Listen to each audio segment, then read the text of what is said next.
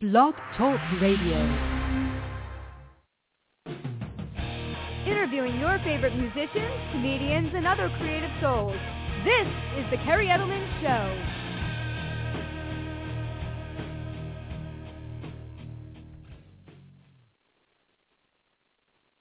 Hey everyone, and welcome to the Kerri Edelman Show. Tonight we have the phenomenal rock band, the Raskins, coming on. The Twin Brothers. These guys are amazing, and we're going to talk all about the album that they are releasing tomorrow. It is self-titled. But before I bring Logan on the air, he's the vocalist, and he's going to be calling in tonight. Just wanted to introduce everyone to my show if anyone is new and tuning in tonight first want to just thank everyone. The show's been going on for three years now. It's going very strong. I just want to thank everyone for the support.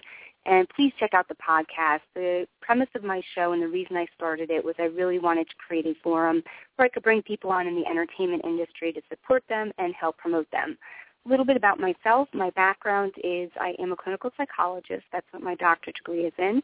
And that's my profession. I, I work in clinical and forensics.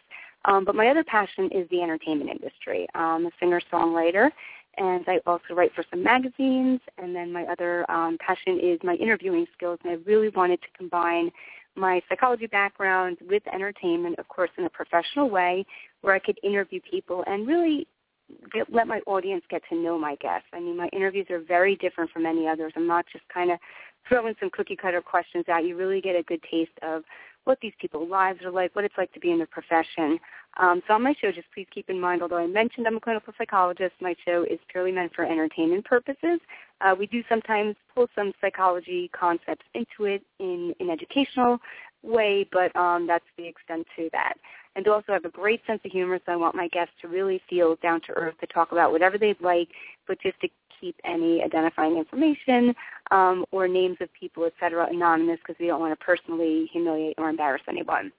So if you're tuning into the show, please create a Blog Talk Radio account by going to blogtalkradio.com.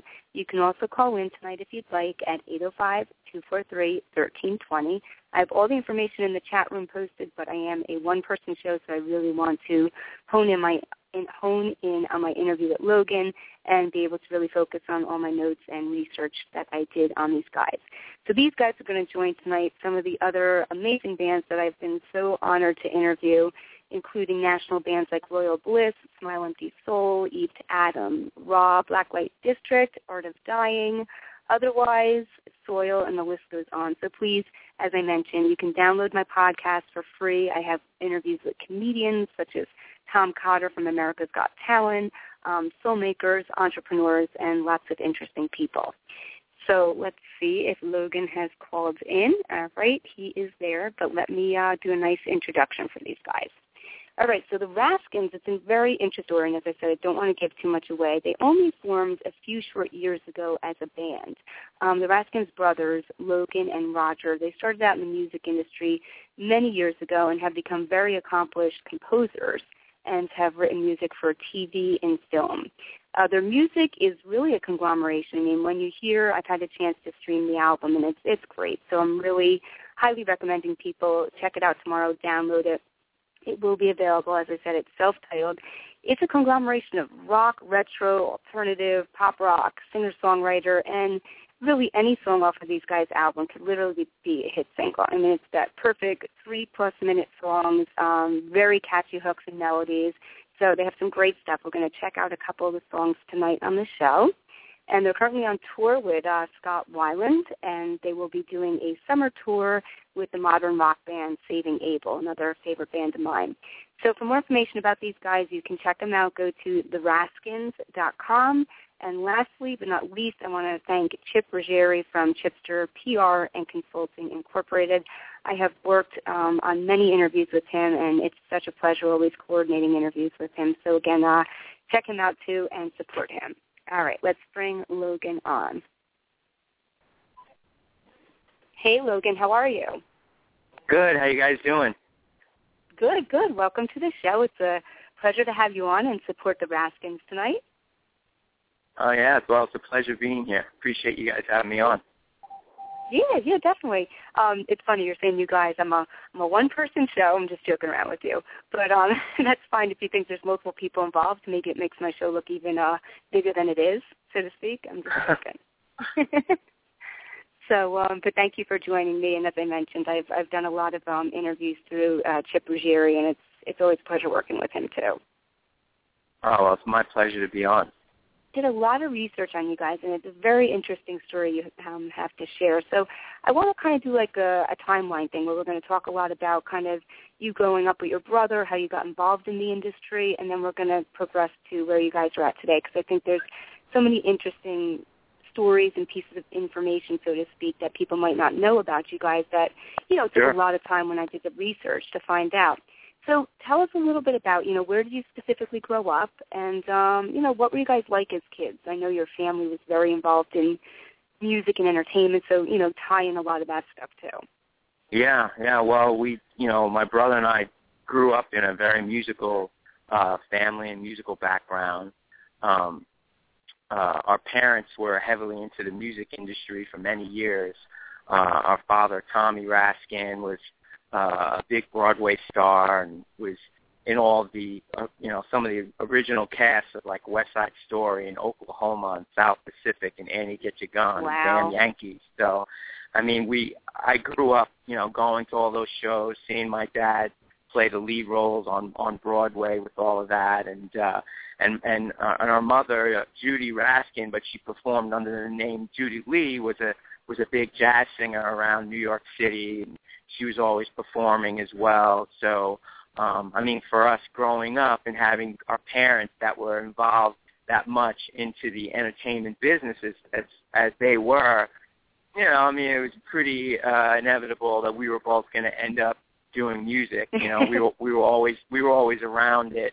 Um, you know, my parents raised us in New York City, so um, I mean, not only did we always get a chance to go see them perform, I mean, with all the the, the club scenes around there, I mean, just uh, all the music that we were raised around, it was just, you know, we had so many influences growing up, um, which right. it definitely shows in in our in our style today. But I mean, with my parents, I mean, learning all their sheet music and learning all those all those Broadway tunes and and you know, my parents were very into like the big band sound and and you know Nat King Cole and Sarah Vaughan and Frank Sinatra and Barbra Streisand and all of that.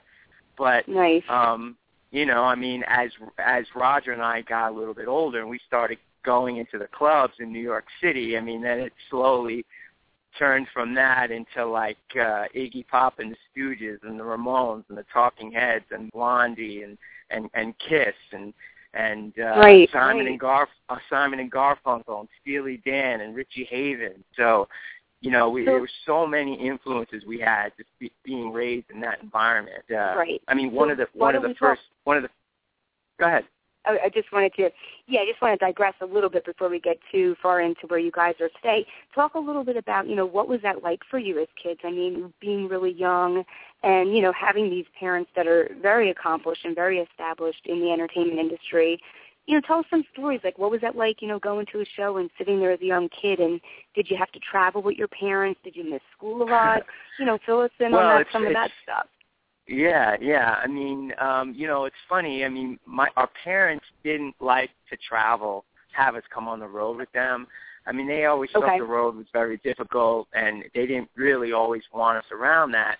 But I mean, there were plenty of times where you know my dad was packing up the car to go do shows on the road up in the up in the mountains, up in the Catskills, or the Concord Hotel, upstate New York, and and uh, m- myself or Roger would sneak into the back of the car and and hide down in the back of the seat, and my dad couldn't see us back there. And he'd be about an hour and a half into his drive, and we- we'd pop up, and my dad would be like, "Wow, what are you guys doing here?" You know, Oh and he'd call God, my mom. He's like, "I got the twins in the back of the car. I guess they're coming on the road with me." So, I mean, we were so attached to my dad, you know. So, he, you know, occasionally we would kind of pop in pop in on him like that and surprise him in the car and, and you know he would Right. take us out on the road with him for like two two weeks at a time but i mean look you know growing up when you're six and you're seven eight years old and your and your dad is playing to these sold out venues and, and these different hotels. I mean, he's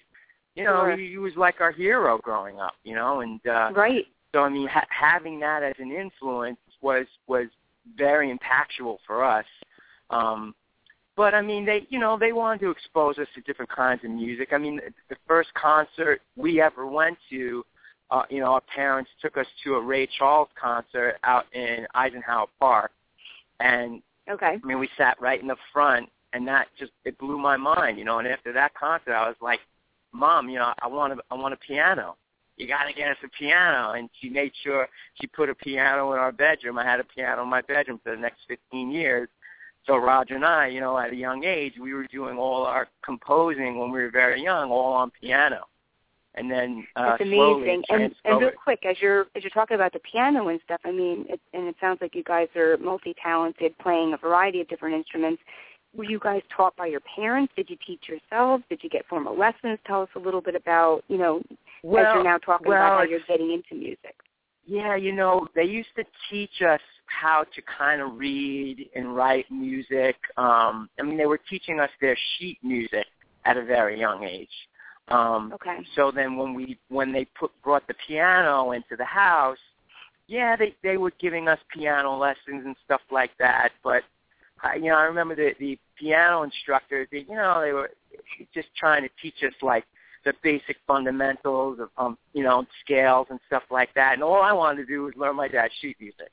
So I just kept Right. plopping down sheet music in front of the instructors. Like, look, just teach me that, you know. But um, but yeah, I mean, they they they try they tried to teach us the the, the basic fundamentals, and but it really our you know our abilities really came from just spending time around those musical instruments. I mean, having a Mhm. piano in your bedroom growing up, you're going to sit and fiddle on that thing all the all the time. You know, I wasn't I wasn't we weren't one of those kids that were always watching TV. We didn't even have a TV in our in, our in our bedroom.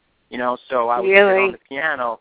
Yeah, sit on the piano and and and play and compose music for hours. I mean, I was we were composing music at seven, at eight years old. You know, I was That's I was writing writing songs. You know, and and uh, so yeah, I mean, you know, those moments growing up were very important. You know, h- how our parents raised us, and and um, and yeah, I mean, it, it's it's a reflection of how how things kind of turned out for us today. You know. Definitely. So, and while you're growing up, it was interesting. What I read is that you guys, you know, I read something about how your parents really wanted to, you know, I don't know the area you grew up in, and you can comment on that, but they wanted to kind of, you know, keep you off the streets and kind of keep you involved in stuff. And I read that you guys were very involved in tennis, which was funny because I played tennis my whole life Yeah. too, throughout college and high oh, school. Oh, really? Wow. Yeah, yeah. No, so it- was really cool to tell us a little bit about that and how you got involved in kind of semi-professional or uh, something Yeah, like that. Well, yeah, you know, yeah, I mean, you know, so we were raised in the city, and my parents, you know, I mean, they saw that we were really interested in the club scene and stuff like that, and my mom was just like, you know, she wanted to.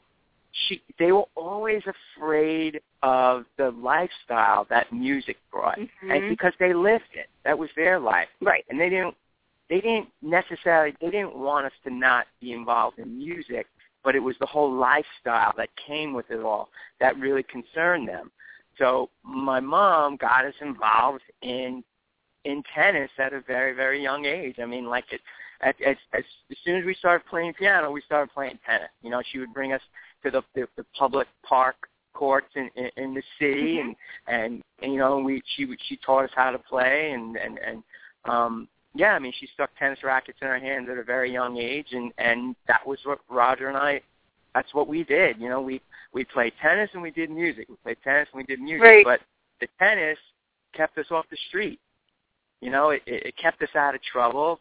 It gave us something to work towards and strive towards and um yeah i mean we actually uh ended up getting the tennis scholarships to school which um you know we we took you know we we had all these different tennis scholarships to play for these different schools all across the country and Okay. I didn't really want to do it. I didn't really want to go. I kind of just wanted to play professionally. And my mom was just like, you know, you should take one of those scholarships. So, um, yeah, we took a we took a tennis scholarship Where'd to Florida? State. We went to Oh, Florida nice. State.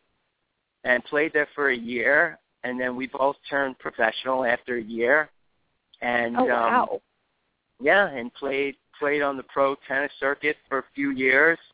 Um, we we were living down in Brazil in in Sao Paulo, Brazil, um, playing tennis down there, and then we came back to the United States and played the whole U.S. circuit, and then we went over to Europe, and um, we were over in England, and I actually Crazy. left Roger. Yeah, we we were playing for a club over in England, and we were doing the whole circuit over there, and I actually And left how, the real quick. Logan, how old were, not to interrupt, how old were you guys at about this time when you were over in Brazil and England and all this stuff? 21.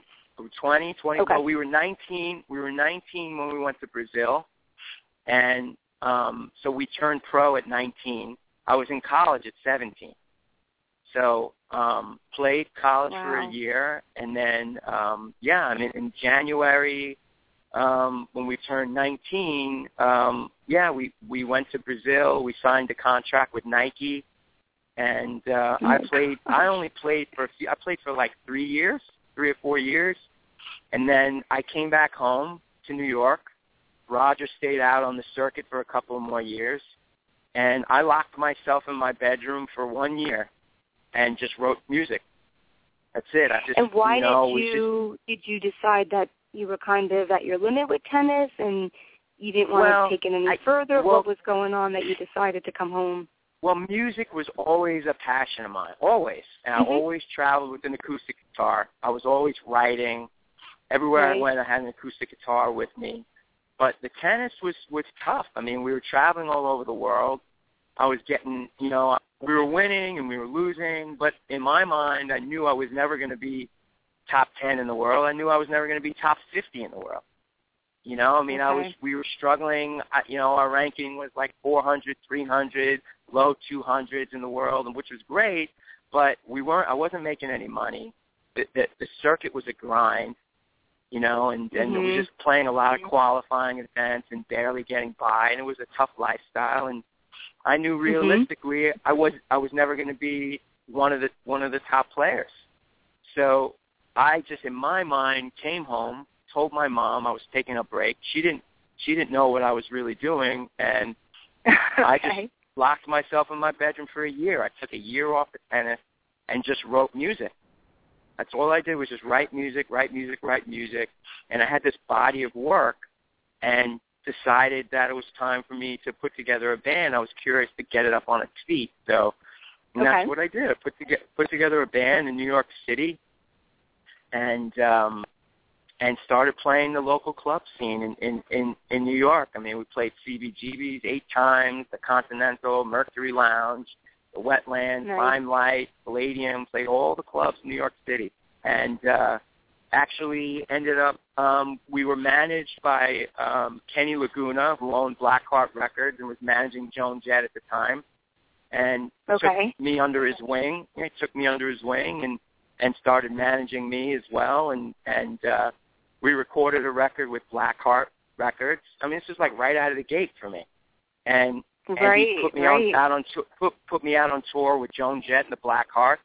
So like I had a little bit of success very very fast, and I actually think that was probably the worst thing that happened to me because it Why didn't really last that long. I knew nothing about the music industry. I knew nothing Right. about how to how to um you know how to act and how to how to present myself and and and how to deal with the business part of Mhm. it and um it was a wide awakening uh you know eye opening time for me um but i mean i learned a lot you know i made a lot of mistakes on on how to deal with you know with people on a business level and how to how to deal and with real quick, while and- you're yeah, just while you're talking about that, that's you know, I think that's something educational wise you could share, especially with you know aspiring musicians out there, people in entertainment. What were you know maybe the top three or the top couple of mistakes that, like you said, being green, not really knowing how to you know interact with people. What were some of the well, things that I mean, you know look, I mean, out? you gotta, tr- yeah, and, and it's a good question that you ask, but it's, you know, it's about maintaining a professional attitude no matter what the Mhm. circumstance is. You know, always, Right. always keeping your head. I mean, look, when you're out on the road and you're touring, especially when you're opening up for another artist, You got to Right. keep a professional head all the time, all the time. And look, not everything is going to run smoothly. Not everything is going to go your way, especially as an open when you're opening up as a as an artist. You know, it's a privilege to be out there. It's a privilege for you to be in that position. You know, and it took me time to learn that and understand that and learn how to to respect your other musicians, learn how to respect the musicians that you're with. I mean, not only just the musicians, but the tour managers that are out there, the, the production team that's out there. Everybody's watching. Everybody's watching. Everybody has eyes. Everybody has ears. And how you treat people and how and how you deal with people is, is very, very, very important. It's very important, Mhm. and it's it's it's it's your reputation, and uh, your reputation goes goes a, a long way, you know. So um, I learned a lot back in those days. You know, I mean, I might have been a little bit of a spoiled brat, or just you know a little bit of a mama's boy, you know, and, and Right. just didn't under just didn't understand things. And I remember uh, um, we I was doing a show with Joan Jett um, up upstate. Um, I don't know if we were in Pennsylvania, or upstate New York, and I did. We weren't getting paid for the show, but I mean the, the shows were uh, just incredible shows. You know, they were sold out, and it was great exposure for me at the time. Wow. And I didn't think anything of it. You know, I just thought I was. It didn't didn't make sense to me that I wasn't getting paid. It didn't make sense to me that you know the way our dressing rooms were set up, and I just didn't understand all of that. No one ever told me anything. My parents never taught taught me any of that stuff, you know, and and uh I didn't know, you know, and I would always raise, you know, raise questions with the tour managers and Kenny and Right. and, and and yeah, you know, and I at, in the beginning stages when I was when I was young, I was you know they they thought I was a little bit difficult, and so Kenny called me up at my house one morning and says, Logan, you know, he goes, you're a very talented kid, very talented, and he goes, you're to learn, you know, you're to learn, and things are to come together for you, and might take a little bit of time. He goes, but this is all a learning experience for you. And I said, Kenny, you're absolutely right. And I wasn't exactly sure why he was calling. It was like eight in the morning, but Right. um, I said, yeah, Kenny, absolutely, absolutely right. Yeah, I I get it, no problem. And he hung up the phone. We hung up the phone. It was, you know, it was kind of an interesting conversation, and and I Right. could never get him on the phone ever again. In fact, it was the last it was the last time we ever spoke, Kenny and I. So wait, And wait, wait, wait. But he didn't even like. He's kind of, you know, I could be between the lines. He's kind of saying, you know, you're going to have a great career, probably a lot of opportunities, but now is not the time, so to speak. But you didn't even like kind of bluntly say to you, you know, unfortunately, some of the stuff you're doing is just kind of not coming no, off. Nope, you know never, I mean? never explained Oh it to me. Just, just basically said, just basically said, Logan, Wow. you're going to learn how to handle things, and you're going to learn how to deal with situations, and you're going to learn all these things. And I mean, I was younger. I was young at the time, and I was very green. And back Right. then, I had no idea what he was talking about. None. Today, It's I know exactly what been he was like a talking role about. model. Right, but it's a shame that he couldn't maybe sat you down and said, you know, look, this is what's going on, and if things don't start It, to improve, at the time, at the time, I was cr- I was crushed. I was crushed because Yeah. I looked at him as a father figure, you know. But right? he looked at me. He looked at me not as like a son or something. He just looked at me as a very, very talented musician, and that's it. And and you know, I don't know. um So you why know, not, I'm not mold exactly that? Why not take you? I don't I know. mean, I don't know. I don't know. crazy. But but what I do know is that it's something that was has been in my mind for many many years, and as my career has developed and rolled on, I know exactly what he meant. I know Sure. I, I know exactly what he meant, and I know exactly the situations that he was talking about, how I handled myself, and and how I would handle things differently now you know and Right. it's just about learning about the business and and learning how to be more professional and how you treat people and it's basically like look it's like you you have to respect the, the that are ahead of you the people that put the time Right. in the people that already put their time and hours and grinded their way through the music industry, they already they already went through all that, you know. And me, I Mhm. I was just a kid that you know was was everyone was telling me I was talented and all this and all that, and I thought I should have everything very quickly. And to a guy like Kenny, possibly was like, you know what? He wanted to see me have a little more respect for the business, have a little bit more respect for the people that work, um, that that that put together the productions of these shows and stuff like that. And I understand that, and I understand that now, and I understand what it takes to put together a tour. I understand what it takes to put together a whole uh, a team of people that make uh, a very successful tour and a very successful uh, artist or band take off. You know, there's a lot of Right. things going on behind the scenes that we don't always see Right. or we're not always familiar with, and that the fans will never ever know about. That me, Mhm. I didn't know about them then either because I was never involved in that stuff. You know, so when I was Right. thrusted into that, it never dawned on me on how to really handle all of it. You know, and it was just it's a learning curve. It's a learning curve and and you know what, even if someone would have told me, I probably would have made told me how to deal Yeah, with you things, probably- I probably would have handled Right. it the same way.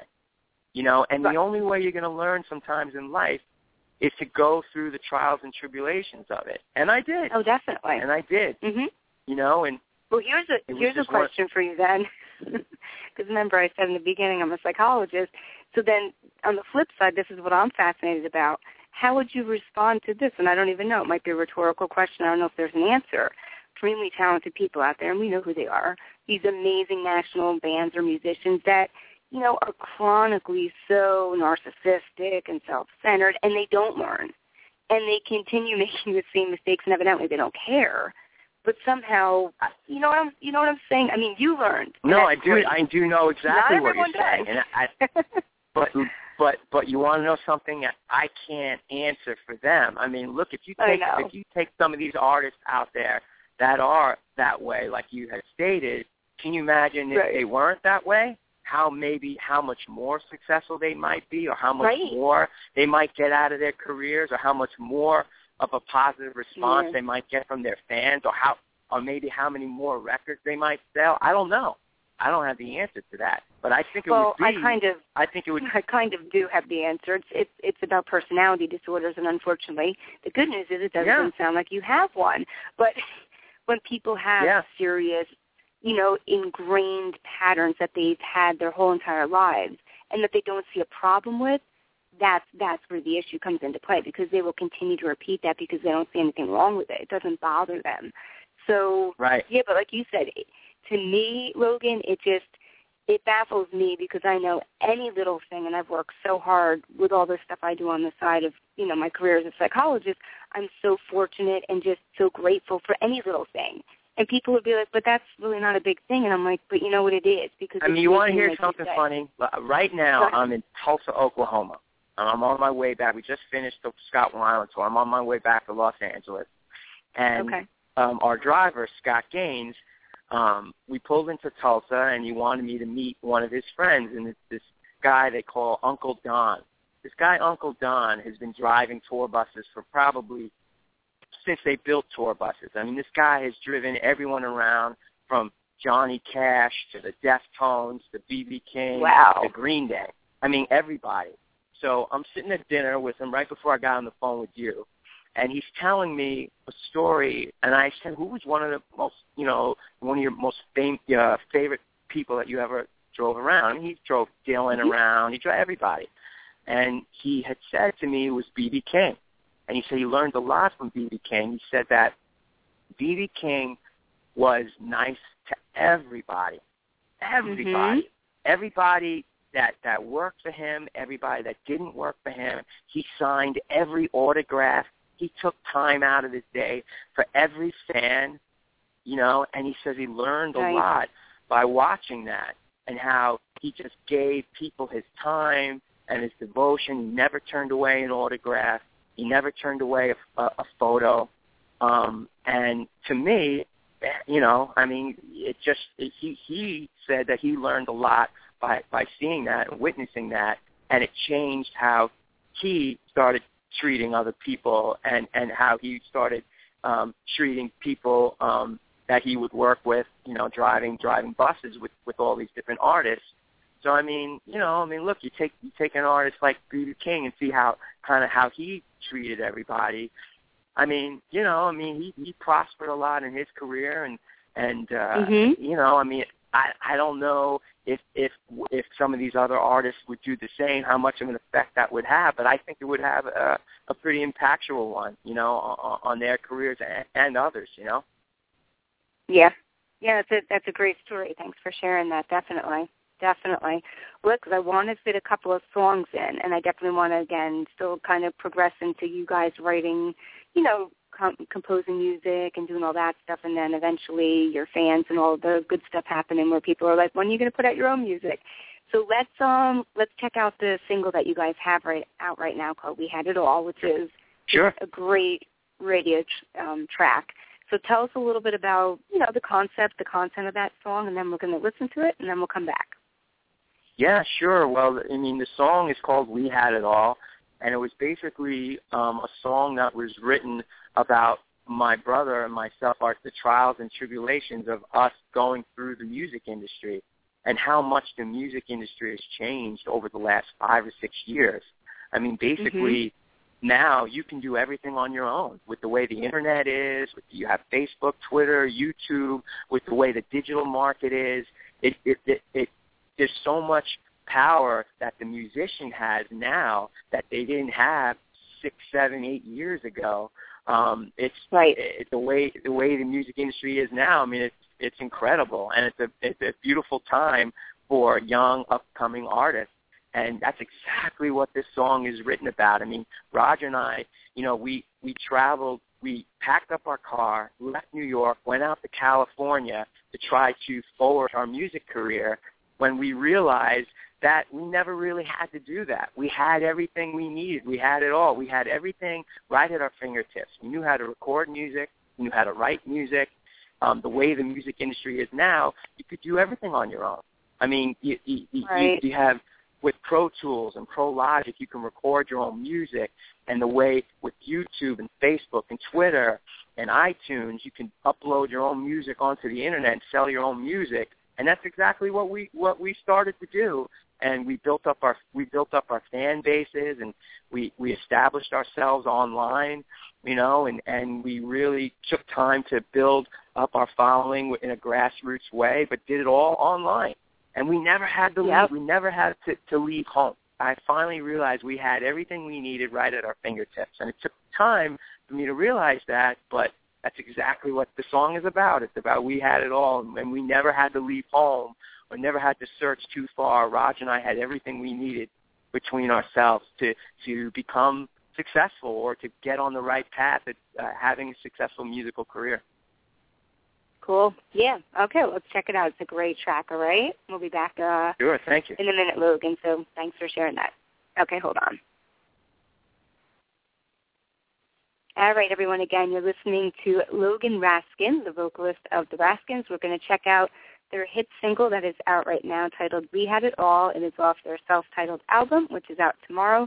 So be sure to uh, get a copy of it tomorrow. It's a, it's a great album. Like I said, many radio-friendly, just really catchy tunes on the album. So check it out. We had it all, and we'll be back in a moment.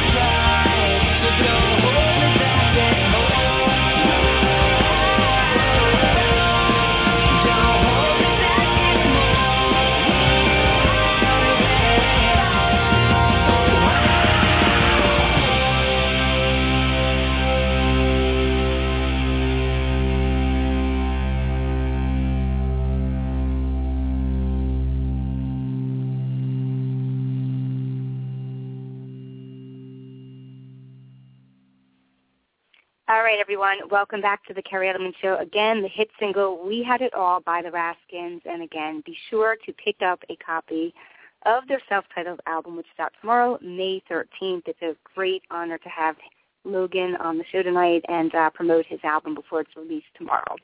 So let's bring him back on. All right, Logan. Great, great track. Love it. Oh, thank you so much. I appreciate awesome, that. Awesome, awesome stuff. Yeah. So why don't you, uh, while we're talking about the music, and then we're going to get a little into more talking about you guys before you put the band together, you know, please introduce the members of the band. Um, I know you have a couple of different guys on board helping you and uh, Roger out that are part of the band. Yeah. Yeah, we actually, um, when it came time to put the actual members of the band together to back us up, we decided to really try to find the strongest musicians that were around us. And um, we brought on uh, drummer Troy Patrick Farrell, who was the uh, drummer for White Lion. But he oh, was wow. one of those guys. Yeah, I mean, he was one of those drummers that, you know, I've seen play, and I was just like, man, this guy is just a monster behind the drums. and I was said, Roger, why don't you just drop him an email and hit him up on Facebook? And you never know. He's like, eh, he's not going to want the gig. I'm like, Roger, email him. You never know. And we messaged him. Absolutely. He, I think he was over in Europe touring at the time, but yeah, he got back to us and said he would he would uh, love to meet up and hear the music, and we did. We met up with him, and he loved the music, loved what we were doing, and he uh, joined on. You know, so we brought Troy on, and then there was a uh, bass player um, who I saw play in a band called the Chelsea Smiles. Um, they had a small run on Capitol Records, and uh, okay. Johnny, yeah, Johnny Martin was his name, and I saw them open for um, Social Distortion, and uh, okay, and I was just like, wow, that's probably one of the best bass players I've ever seen, and Troy, I told Troy, I said, you know, we need to get a bass player, and he said, well, I know a couple of bass players, and there's this one guy, Johnny Martin, that might be interested. I said, Johnny Martin from Chelsea Smiles? He said, yeah. I said, bring him on. I said, definitely. so um, he got in touch with Johnny, and Johnny said he would he would love to love, love to join, and he did. And uh, um, so yeah, Johnny Martin was in place, and and then we needed uh, a lead guitarist, and um, we uh, there was a guitar player that was playing around town. Um, this guy Jet Lopez, who we saw play in several different bands in several different clubs around town, and um, we saw him play at the Whisky Go Go. I guess he had one of his bands that he was playing with at the time. I think they were opening up for Buck Cherry, and um, mm-hmm. and I was just like, wow, this kid is just he's a young kid and just what what a what a talent. And um, we met him after the show and told him about our project, and um, he said, yeah, well, he goes, yeah, here's my cards. Give me a call. I'll get you guys some of my music and get me some of your music, and and we did. We swapped information, and uh, yeah, I mean, that I you know we he he joined he joined on as well. So it's like we put together this super group of guys, and um, we've been playing together now for you know almost uh, about a year and a half, and okay. um, and yeah, I mean we Roger and I, you know, it took us some time to put together all the music. We were writing for about probably about a year before we actually put together the actual band. But um, well, once we got all the pieces in place with these guys, uh, it just things just really took off, and we started doing That's shows great. locally, and the local shows were just incredible. And um, we really focused on building up our local uh, fan base, both in Hollywood and in New York City, and um, things really started to take off for us. Mean, we were doing consistent sold out shows locally, and uh, you know, and then we, you know, like I said, we focused also on building up the fan base online as well, and um, you know, we we recorded the record and got the record in the can, and um, Sony picked up the record. Sony Red, and uh, and pretty That's much, awesome. you know, with the, the record comes out comes out on the 13th of May, which is what tomorrow. Yeah, So, that's what um, I said. It's, I love having you. I love having bands on the day before they release it. I've had the um, what's it called? The honor of doing that with you guys and a couple of other bands, and it's just always a really cool thing to you know Yeah, be and promoting it the day before it's coming out. yeah, it's exciting times for us. Um, um, we we tried to get a lot of momentum uh, going into the release of this record. We did a whole winter tour, which was just the Raskins. You know, we didn't really play with anybody special in particular. We just did like a club tour. Um, just Mhm. did about uh, 15 plus shows on the East Coast and did a lot of radio and stuff like that. And um, and then we got asked to join the Scott Weiland tour, which was uh, pretty exciting for us. I mean, you know, growing up, you know, being influenced by him and his music Mhm. uh, for so many years, and then having the opportunity to play with him was was a big deal. So, And I um, think and then, um, Logan, real quick, you guys are just a great fit for them too. You know what I mean? Like, because you do have a very interesting sound, and you know sometimes it can be hard to find a good band, you know, to to put certain bands with. You know what I mean? So I think that's no, a great. exa- exactly, and and fit. his style, I, exactly. I thought the styles matched really well, but of course we wanted to do the tour, but he had to okay it. So he, you know, he he he listened to all our music, he saw our videos, and really was aware of what we were doing, and he was just like, absolutely, I'd love to have these guys come out with us. So, I mean, he okayed it, and um, and yeah, I mean, we did we did about 12 shows with them, and it just was an incredible tour. We we did our, our last show um, last night in Lexington, Kentucky, which was a sold Okay. out show. It was it was incredible, and uh, yeah, I mean, it was it's a great way for us to just get that um, momentum coming into the release of this record tomorrow. Nice. That's awesome. And, you know, let's pull in a little bit. It's interesting because, you know, you're with your brother pretty much 24-7, and then I read about your Yep. older brother, Micah, is your business Yeah. manager. So talk a little bit about him, but also talk about, you know, what is it like to have all these family members involved? I'm sure the nice thing is you guys can trust each other. The other thing is does it sometimes get a little, you know, challenging? I mean, in terms of, you know, getting into maybe some difficult moments, so to speak. So tell us a little Yeah, bit about yeah. that. No, it's a good question. I mean, of course, you know, when you're dealing with family and stuff like that, you're going to have your ups and your downs and all of that. But I can honestly say that I tried many years to do it on my own. You know, and Right. and like we were talking about earlier, when I left the tennis circuit, I did it all on my own. I was just, you know, my parents just gave me the foundation of music, but the time I was in and the time where they came from, the music industry was very, very different. So there was no Right. one really helping me inside the industry itself.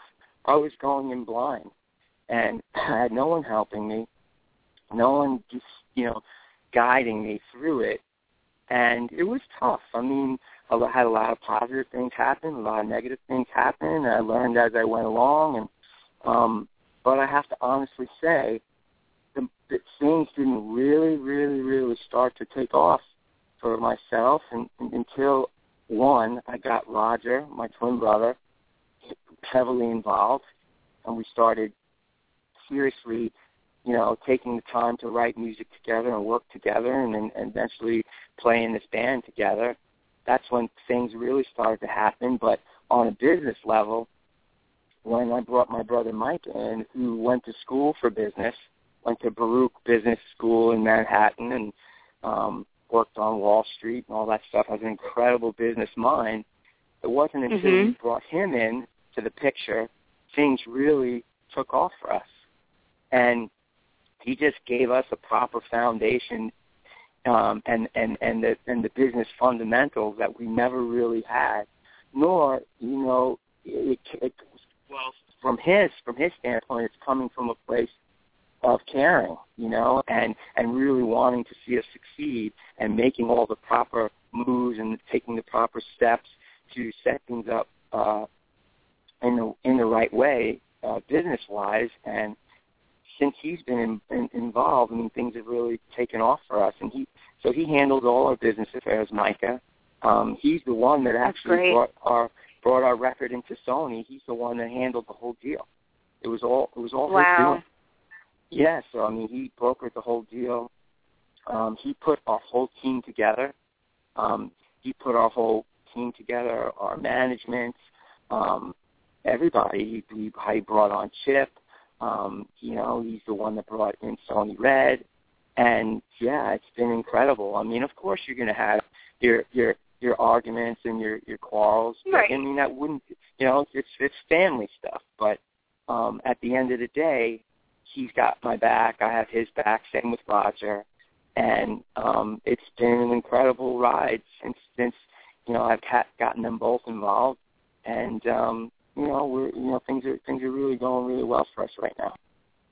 That's awesome. I think what's interesting too, I mean, I know you have the Sony Red distribution like you've been talking about, which, you know, congratulations, that's just awesome. And that Thank was, I think, from what I read, the the main one that you wanted. Like you really wanted to, you know, be a part of of them for your distribution, Sure, correct? sure. I mean, we had yeah. we had everything in place. We decided to put together, you know, we we had gotten offers from several different major labels, and we had done so much work already leading up to us getting all these different offers from these labels. Right. Our attorney, we had a big meeting with our attorneys, and he put like dropped like four or five different contracts in front of us and said, "Look, these are these are major label contracts, guys. You know, what do you guys want to do?" And I was just like, "Well, you know, I mean, ten years ago, I would have looked at these things and passed out. Like, Right. How hard was it to get a, a, a major label contract? Right? And here I am sitting in my attorney's office. I have four or five major label deals sitting right in front of me. And he said, just pick one, sign one, do what. And I said, well, as my attorney, what would you advise? And he looked at me. He goes, well, honestly, he goes, I I I wouldn't I wouldn't touch these. He goes, you guys don't Right. need it. You've done all you've done all this work on your own. He goes, what do you need them for? To do what? What are they going to do that you guys haven't already done on by yourself already? So Right. that's what we did. I mean, we decided that we were just gonna we were just gonna um, um, we were just gonna do it ourselves, and we put together a label ourselves, and um, you know we called it Morale, which stands for Micah M I Roger and Logan. Put together our own label, and um, we had everything together. The videos were in the can. You know, the music was done, and the team was put together. And Micah was just like, well, basically, now we have to get distribution. You know, where do you guys want to go? And I said, Michael, well, there's really only one place for us to go. And I says, where? that? I said, go take it into Sony. They're the biggest. Right. Let's see what. Let's start start there. Okay, so you know, you know, he and the attorneys and whatever they set up the meeting and they took on the meeting and um, Micah went down there and basically they signed they signed it in 20 minutes. You know, and Oh my and, and, and and that was it. I mean, we had I wow. now I have my own label. I have a 100% Right. control, creative control. Um, we can do whatever we want, and we have Sony as our distribution now. Their name is right on my Yeah. record. So it's like uh, that's exactly what that song "We Had It All" is written about, and it's and that's the way the music industry is set up now, where the the artists, if they're not lazy and they take their time and and really educate themselves, they can do it all on their own. You know, and that's exactly what we did.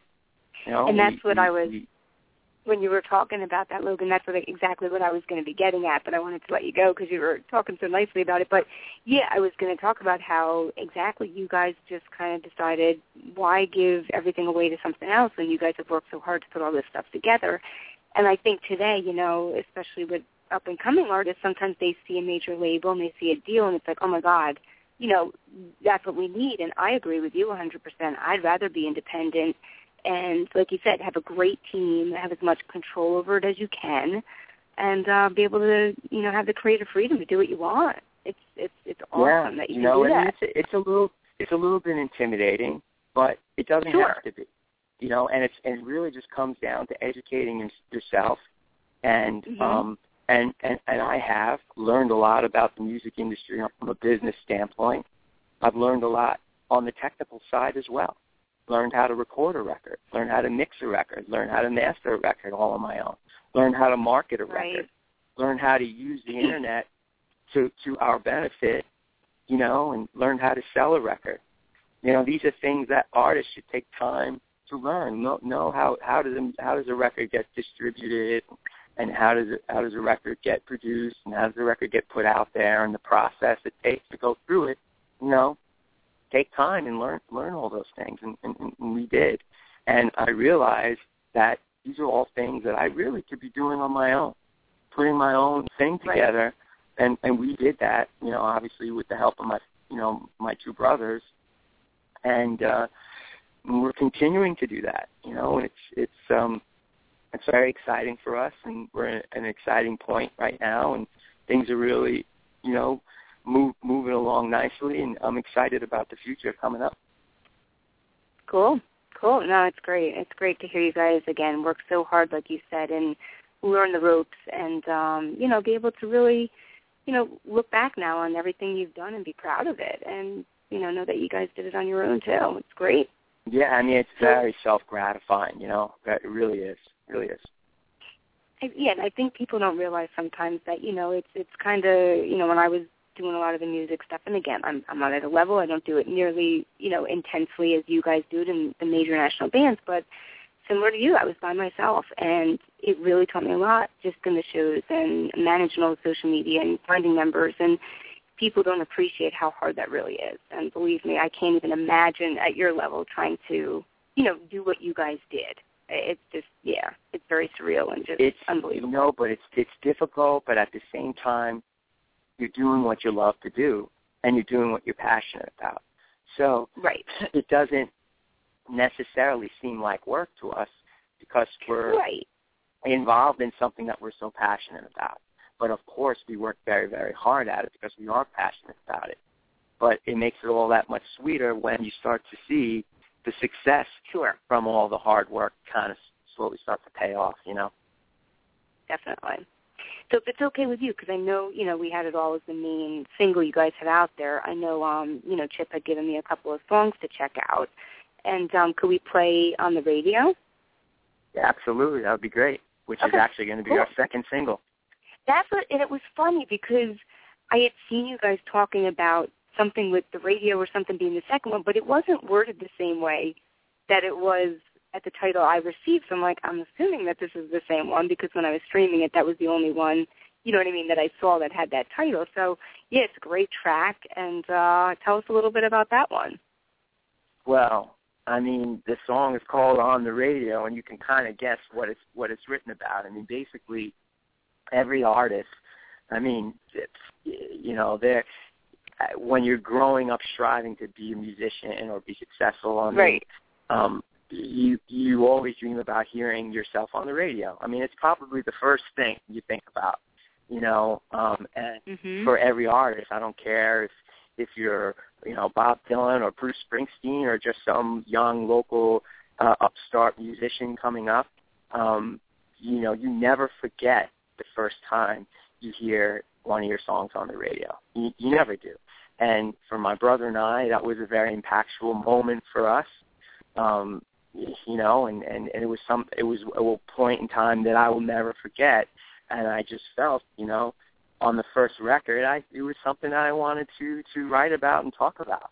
And uh, being that it was such an important uh, moment for us in our musical career, um, no matter how big or how small, it's still one moment that I will never forget.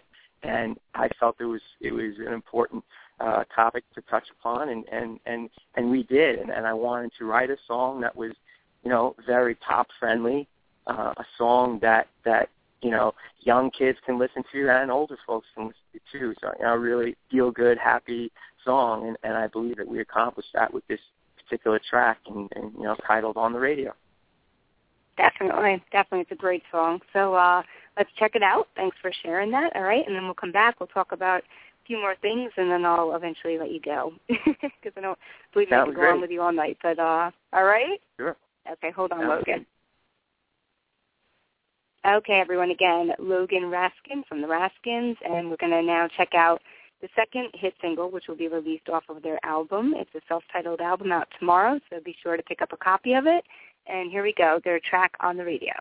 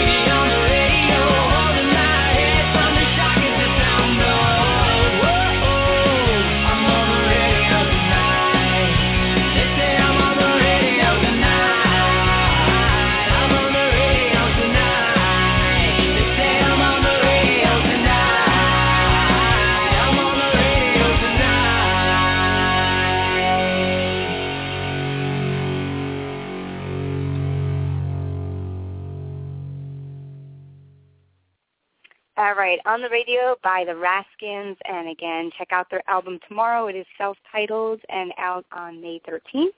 And again, welcome back to the Kerri Edelman Show. Want to do a couple of quick plugs. I haven't had the opportunity actually to do these in a little while, so uh, let me just plug Davin's Den. It is a fast-paced podcast featuring comedians Davin Rosenblatt, Joe Curry, and Pip Hewick. So if you're looking for a show that can make you think and laugh, they go live 6.30 p.m. Eastern Tuesday nights. I'm a huge fan of comedy. you got to check these guys out and go to davincomedy.com. All right, so let's bring Logan back on. Okay, Logan, welcome back. Great, great track. Thanks, Kerri. I appreciate that. Yeah, really, really good stuff. And again, like I said, all the songs are, are really cool. I can't wait to uh, hear the album in its entirety when it comes out. So I look forward to that. So um, you, yeah. I know we, you know, just because of the time and stuff, and I, you know, I know you're probably very busy, so I don't want to keep you on forever. But um, tell us a little bit about what type of things you and your brother um compose for, because I know you said you compose for TV and film, and you know, just give us, you know, some uh, some information on that in terms of what you guys were doing sure. before the Raskins came out. Yeah, I mean this this project actually started as a writing project. I mean, Roger and I were really just composing music for TV and film, and we were doing that for for quite some time, and um, did did a did a bunch of films um, uh, with. We worked with a company called Bold Films, and um, did a, a bunch of films for them. A movie called uh, a slingshot with uh, David Arquette, and uh, did a film called nice. Middle, uh, Middle of Nowhere with uh, Susan Sarandon, and um, we did a uh, did a film, and and we were writing all the music for for for, for these projects, and um, wow. wrote all the music for a film called. Um, uh, what was it called? Minnie's First Time, uh, starring uh, Alec Baldwin and Jeff Goldblum. Um, and then um, we we wrote a lot of the music for CSI Las Vegas, and um, cool. did a lot of music placements for a lot of different uh, the reality shows like LA Ink, and um, just you know a lot of different stuff for mm-hmm. for ESPN, you know the uh, Winter X Games and stuff like that. So I mean, we were doing that for quite some time, and and what was starting to happen was we were just receiving an overwhelming amount of emails from from people and fans, not only in the United States but all over the world, basically asking, you know, one, where can we get the music, and two, when, where can we see you guys play live?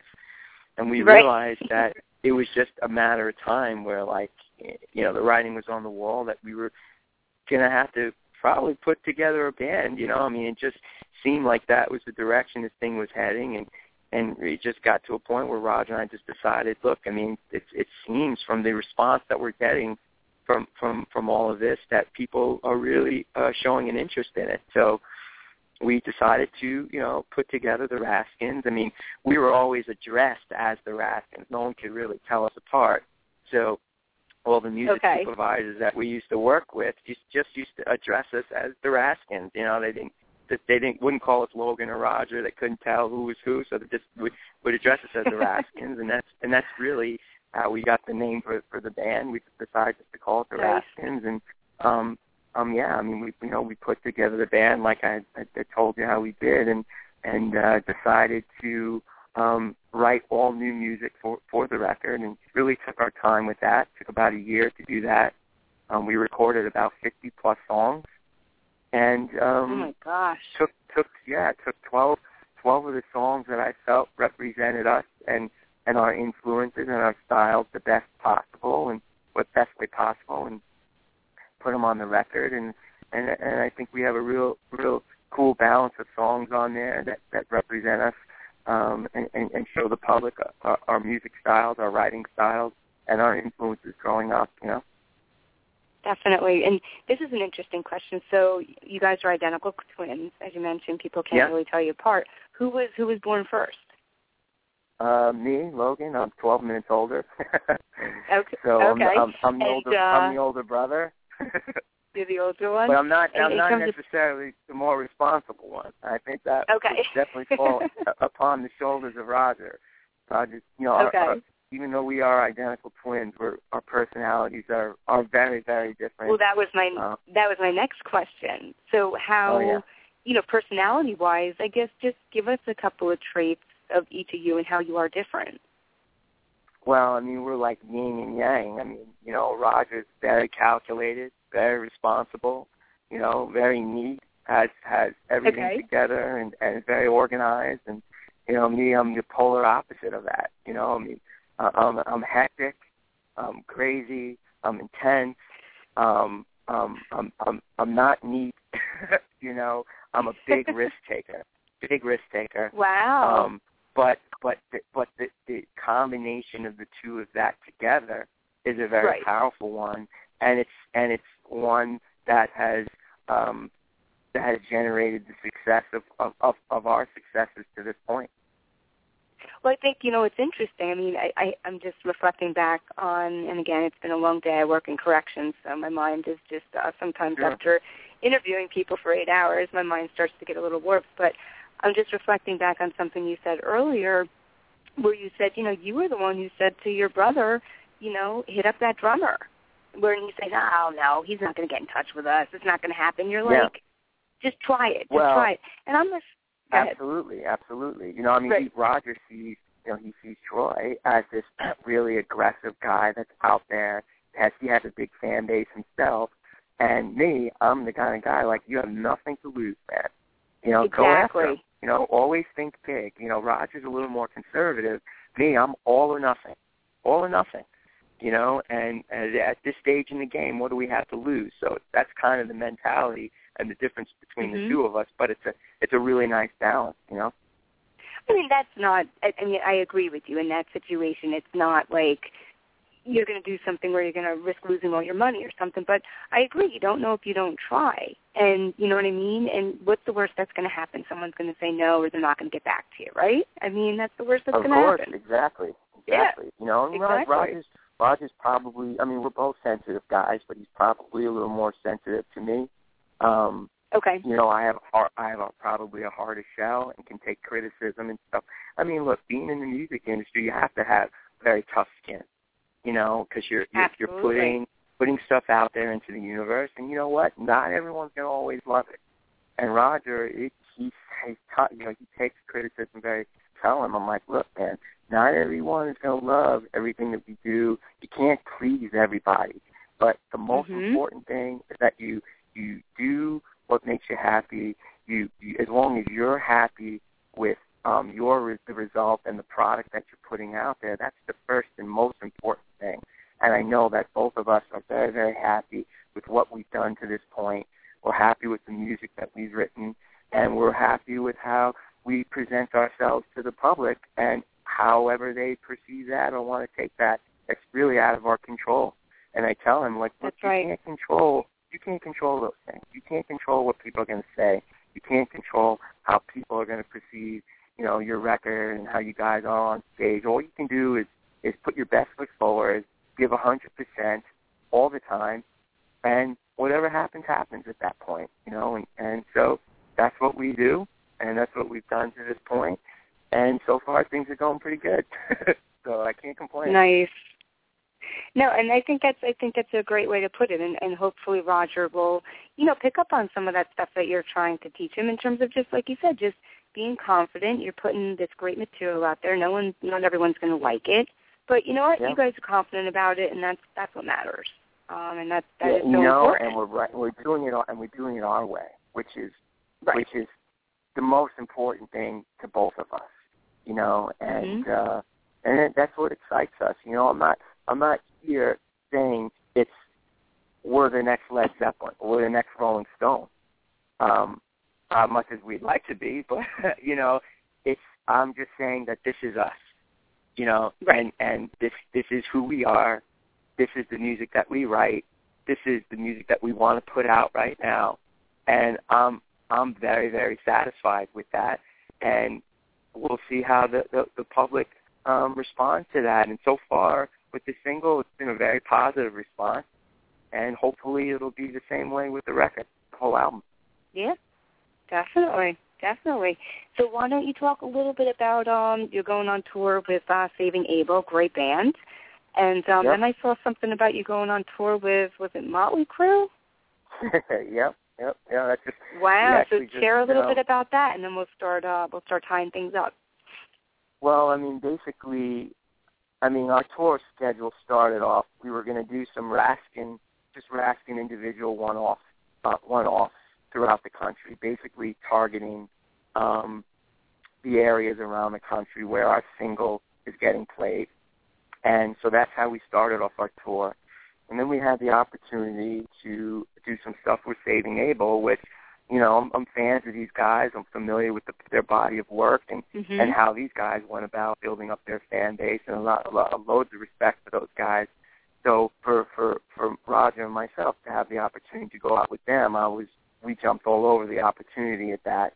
And plus, a lot of the markets that those guys hit, our record is being played. So to, to me, it was just a no-brainer. So we signed on to do about 20 plus shows with them. We also Nice. um, scheduled scheduled in there some Raskin stuff just like one-off Raskins, you know, just or just headlining ourselves and some smaller venues and stuff like that. And then, and then we got offered the Scott Weiland thing. It was kind of a last-minute thing. Um, we basically had two weeks to put it all together, um, but I jumped all over that opportunity. So we did that whole tour, which just went incredible. And then, um, yeah, I mean, while you know, in the middle of that tour, I think we were in our second show on the Weiland tour. I get the email from from my brother Micah and our booking agent saying that we just got offered 27 shows with Motley Crue and Alice Cooper. Oh my god. And I'm like, gosh. I was like, are you, are you serious? Like, I looked at the email. I'm like, are you kidding me, man? So like, I call Micah. I'm like, Micah, is this for real, man? He says, dude, it's for real, you know. And I'm like, well, where would the first show be? He said, well, your first show would be at the Hollywood Bowl. I was like, what? And then and I said, well, where would our last where would our last show be? Well, your last show would be at Madison Square Garden. Like, Oh my gosh Are you kidding me, man? That's so, awesome. I mean, I mean, it's a little overwhelming, you know, and I Mhm. really, I don't, I really try not to get too far ahead of myself with it all. But Sure. um, it looks like it, it looks like it's going to be a pretty exciting summer. Needless to say, you know, um, we're, we're, I mean, we're obviously definitely looking forward to it all. Um, but what we try to do is just focus on what we have um, you know, just ahead of us. I don't look too far ahead, and you know, I'm looking forward to, you know, getting out with Saving Abel and and knocking out those shows. You know, I mean, like, uh, you know, we got offered this news while we were into our second show with Scott Weiland. So I'm just like, I was in heaven playing Scott Weiland shows, and then all of a sudden I'm going, I'm going to go from playing uh sold out 1500 seat venues to sold out 25,000 plus venues Oh you know, my and gosh. so That's for amazing. hey, for this little this little kid from Queens, New York, and and I'm growing up on the Lower East Side of Manhattan, you know what I'm saying? It's a little hard for me to process. so I yeah, really but you know what? Like you said, just try to live in the moment and just you know Yeah. see how far you guys have come and all the hard work you've done. So it's just it's you great. know, and that's exactly it, Kerri. That's exactly it, and that's really what we're trying to do is just live in the moment. And I'm really It's not hard. even thinking about it.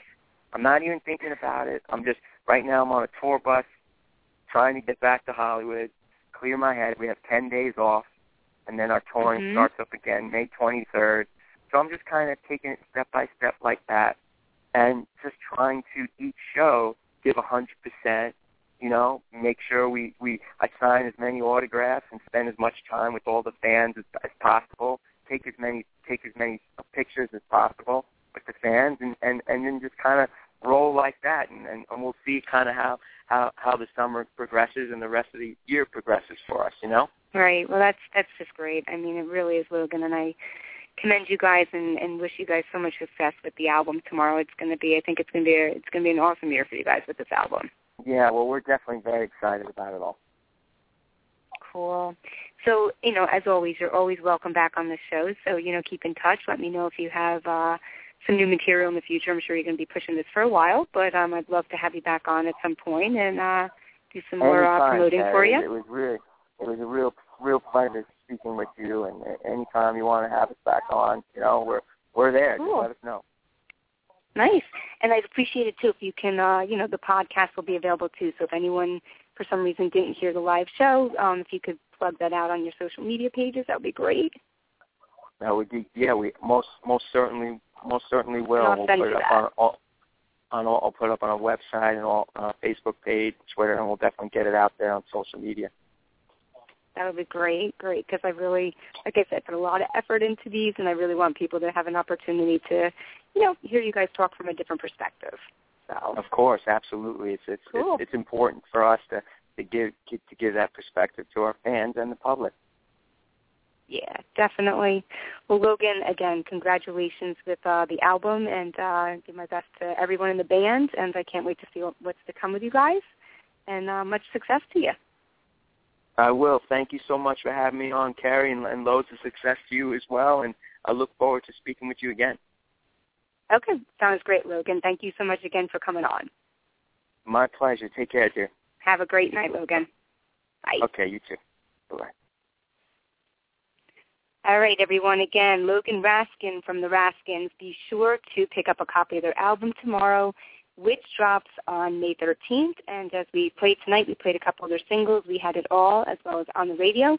So if for some reason you tuned in late to the show, uh, you can check out the podcast after it's over, and it'll be available to download and stream.